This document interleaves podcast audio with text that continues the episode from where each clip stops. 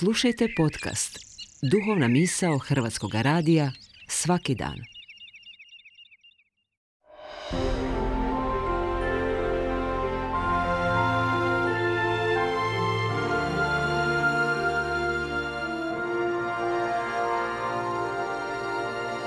Duhovna misao. Urednica je Blaženka Jančić.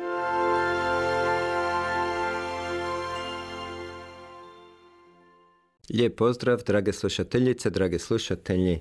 Ja sam Boris Bek. Na današnji dan umre hrvatski pjesnik Dobriša Cesarić. Sjećam se toga dana. A sjećam se da su tada novine objavile njegove zadnje stihove. Da, to je bilo u tako davno doba da su stihovi velikih pjesnika izlazili u novinama. Cesarića znamo kao pjesnika nježnih, blagih stihova i zato su me njegovi zadnji epigrafi začudili, toliko da ih pamtim tri i pol desetljeća. Ovako je napisao Cesarić u bolnici. Mada ga je liječila cijela naša klinika, on je ipak umro. Kakvoga li cinika?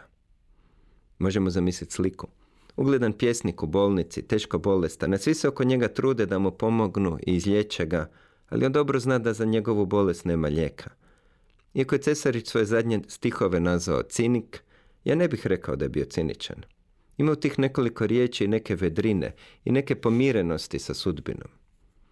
Danas bolesne ljude šaljemo u bolnice gdje ih tapšaju, govore im da budu hrabri, da mogu ozdraviti ako žele, da još negdje postoji još bolji lijek, još skuplje, da u Americi postoji eksperimentalna metoda. Ako to ne uspije, postoji susjed koji iscijeljuje viskom, zračenjem, nekom travom ili pogledom. Ali ne postoji lijek za smrt. Ali zato postoji nešto što bismo mogli nazvati smrt filozofa ili smrt pjesnika. U Japanu zen mudraci, kada osjete da im se bliži kraj, napišu pjesmu kojom se oproste od svojih učenika. Najmudriji od svih filozofa, Sokrat, mirno je razgovarao sa svojim učenicima očekujući kraj i još se s njima šalija. Rekao im je da ne znaju hoće li do kraja dana biti bolje njemu ili njima. Cesarić je u svojim pjesmama često pisao smrti. Očito o njoj razmišljao i zato se s njom mogao na kraju i šaliti. Često je smrt prikazivao u liku jeseni, vremenu kada se sve hladi, kada priroda zamire i kad stiže zima, kraj svega. Ali Cesarić je i pjesnik proljeća koje dolazi nakon zime i nikad nije zaboravio govoriti i o novom životu nakon smrti. Cesarić je autor vrlo mudrih stihova u kojima sebe uspoređuje s kotačem vagona, kojeg sila vazda u daljinu nosi i pokreće, ali on se stalno oko svoje osi okreće, okreće.